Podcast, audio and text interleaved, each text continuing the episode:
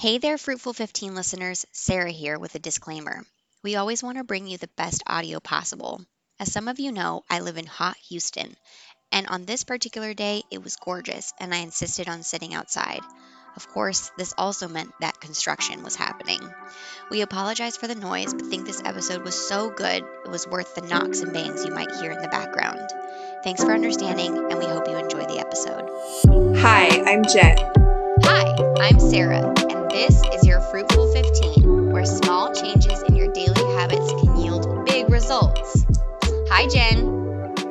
Hey, Sarah. How are you doing? I'm doing great, and I'm so excited because since starting this podcast, you and I have both gone back to school again. uh, yeah. So I'm working on a doctorate in education at AT Still University, and you are working on a graduate degree in nutrition from Loma Linda University. And so I thought between the two of us and all of our collective learning, like very learned, wise wizardesses, we could talk about some of the commonly asked questions about plant based nutrition. Ah, fabulous. I think that's a great topic. What do you want to start with? Well, first thing I want to do is ask you about the difference. I get asked this all the time between a vegan and someone who's following a whole food plant based diet. Tell me all about Hmm. that. So, yes, that is a really common question. And just to clarify, we're starting a um, series of nutrition episodes where we do a deep dive into more of the common questions about plant based nutrition. And so today we're going to do some of the FAQs about plant based nutrition. We'll do a few more episodes like that with some themes. Um, so, starting it off, a question we get a lot vegan versus whole food plant based. So, there is quite a bit of overlap in that a whole food plant based diet is a vegan diet, right? And when we talk about whole foods, we just mean as they, we, we don't mean from the grocery store whole foods. We mean, we mean that they come out of the earth as a whole plant. And that's how you should, you should try to eat them closest to that form. And what I mean by that is like Oreos and kale are not created equal, sadly. no one is more sad about this than me. But, you know, kale comes out of the earth as it is. Oreos were at one time plants, but now they have been very processed and sugar and salt and oil have been added to them. And they lose their fiber and a lot of their nutritional value other than just being calories, which is, you know, something, but um, not nearly the powerhouse that our friend kale is. So that's the main difference. Um, what do you have to add to that? What I have to add to that is that I think being vegan is a very ethical, like personal, there's a lot of like, I'm doing this for a moral, ethical reason. Um, and whole food plant based people are sometimes adopting that style of eating or that pattern of eating because they also have feelings about um, our planet and um, animals and animal rights and things like that. But vegan is to is very much about like I'm taking a stance on this and I am not going to eat any animal products whatsoever. Uh, and, and it comes it, the motivation is primarily from that sort of ethical standpoint whereas whole food plant based the ethical piece of it is more of a bonus shall we say than it is like a big motivator Got it. Got it. Yep. I think that's that's fair. But I think when out in the world, it's it's can be you can say like I eat whole food plant based, and someone might kind of look at you like, "Ah, what's that mean? Although now, it's much more common now, I think, and people know what it is. But if you say I'm a vegan, they're going to automatically, immediately understand what you basically mean by that. Um, so if you're in a pinch and you real quick need them to understand that you don't eat a big slab of steak, you can say I'm whole food plant based as an eater. Right. And interesting you bring that up because I feel like one of the things that made saying vegan tricky was because it, it only tells people what you don't eat, right? So it tells people like I don't eat animals and I don't eat, you know, anything that comes from animals, you know, dairy, eggs, any kind of meat.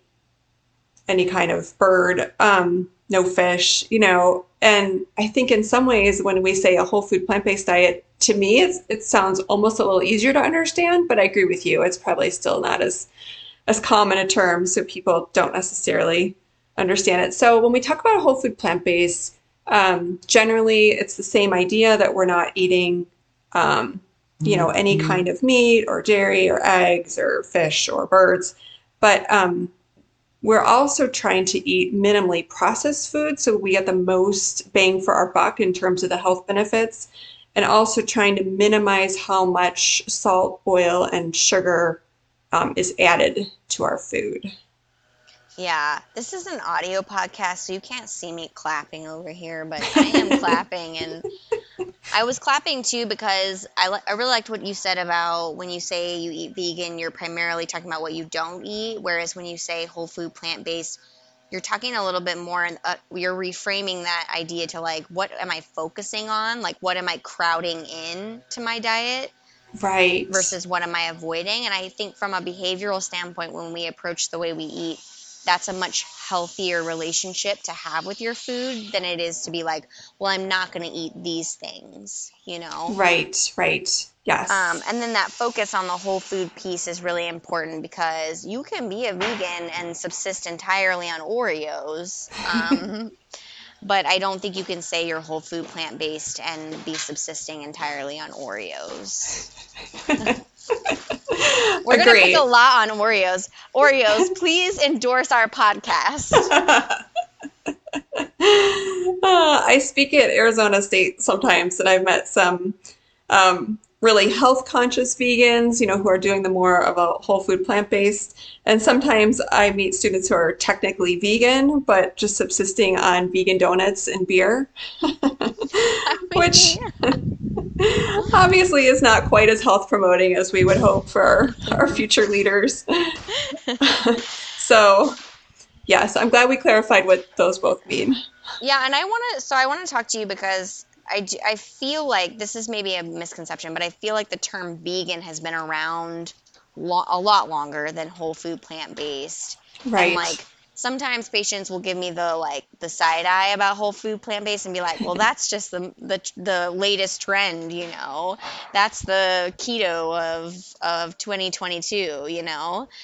Um, so like what do you have to say to people when they kind of come at you with like why does this change like does the healthiest diet keep changing every year i know if you pay attention to the popular press we would sure think so right yes it's exactly exactly what you said like people who maybe haven't been reading the medical studies like you and i have might think that it does change year to year and certainly i think the you know we know that the reason stories sell is because they're new and interesting, right? So um, anything to make the news is is going to sell.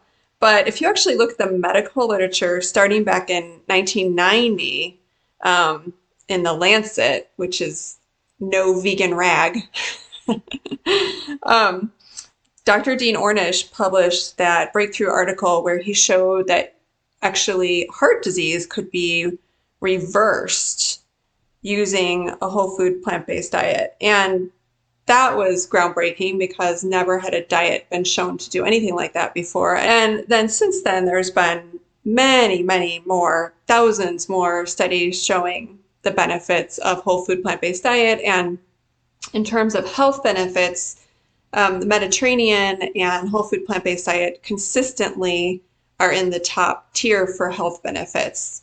But if you if you look at the press, that almost never gets covered because it's not so exciting and sexy to tell people to eat more sweet potatoes and more kale. I just laugh because uh, we talk, or I teach the students um, at Baylor a lot about like um, different diets out there, and we talk about the DASH diet. And I'm always like, no one ever wants to talk about the DASH diet because it is the least sexy of all the diets, you know? Like, it's just not that flashy, you know? It is. So, and do you want to expound on DASH a little bit? I think it's it's really interesting story. Um, so the DASH diet is the dietary approaches to stop hypertension. And it's all about it's very focused on heart health and it's all about focusing on foods that have certain minerals in them that are going to help you control your blood pressure, uh, reducing sodium, reducing added sugars, uh, reducing saturated fat. Um, but it's really not, I made it sound sort of like very restrictive. It's not really that restrictive. Um, you can eat lots of foods. There are so many foods out there that meet that criteria um, that are also going to be really good for your heart. Um, but because, you know, there's not a lot of like blogger presence out there making like dash muffins, you know, like paleo muffins or keto muffins, I feel like it doesn't get the attention that other diets tend to get. I totally agree with you. And a fun fact I learned about DASH while I've been studying here at Loma Linda um, is that it actually was the first the committee came up with these recommendations and they had recommended a whole food plant-based diet and then they later said oh you know people will not find this palatable we can't just recommend it even though that's what the evidence said would be the best they decided to sort of make it whole food plant-based diet light by adding back in a few of the things that um, you know we always tell people to minimize so it's it's whole food plant-based with minimal amounts of animal products, including saturated fat. And, and I think they were hoping if they could get people just shifting more in that direction, that that would be better than the standard American diet, which it certainly is, right? Right. Any shift in that direction is is better. And I think they were hoping that for people who were willing to make some change but wouldn't be willing to do this radical thing that we call the whole food plant based diet, that they would have some option there. Yeah, I think the approach you're talking about in public health, we call that harm reduction strategy. Yes. Um, and some people have strong feelings about harm reduction. Like some people feel like that's not the way we should pro- approach public health. Um, and maybe we can do a deep dive at some point about harm reduction. but in my opinion, like you have to meet people where they're at, and not, I think that comes from the frame of living. Well, we both live in places where it's sometimes hard to sell. Um, hey, you're not going to eat meat anymore, which is never how I try to sell whole food plant based. But it's real hard in Texas to, to come at people with like no more no more beef no more steak you know like this is the home of the cows here so um but it, that's interesting it is really interesting. So i heard a similar this is tangential but i heard a similar thing about meditation the other day like meditation as a is obviously so healthy for us there's so much science and literature behind it right? But as a public health intervention it's hard to sell whereas like just a stillness practice, right? Mm. Meditation light, meditation light. So now I'm going to think about Dash Diet as like the Diet Coke of whole food. It's not the full, the, the leaded, it's the unleaded, right? And that is fascinating about the stillness practice. Totally makes sense though. We, we, we should talk about that sometime too. So okay, okay, that mm. sounds good. But well, Sarah, I can't believe it, but we're already at our 15 minutes, and I know we're in trouble. I, I, know. You and I have been trying really hard to keep this to 15 minutes so that we live up to the title of our podcast. So maybe we should call it there, and then we can do some more FAQs in coming episodes. What do you think? I think that would be super awesome. Really quick though, I want you to share with me your favorite plant based documentary, resource, or book? Oh, I love that. Um, okay, for documentaries, I think one of my favorites for all ages is What the Health.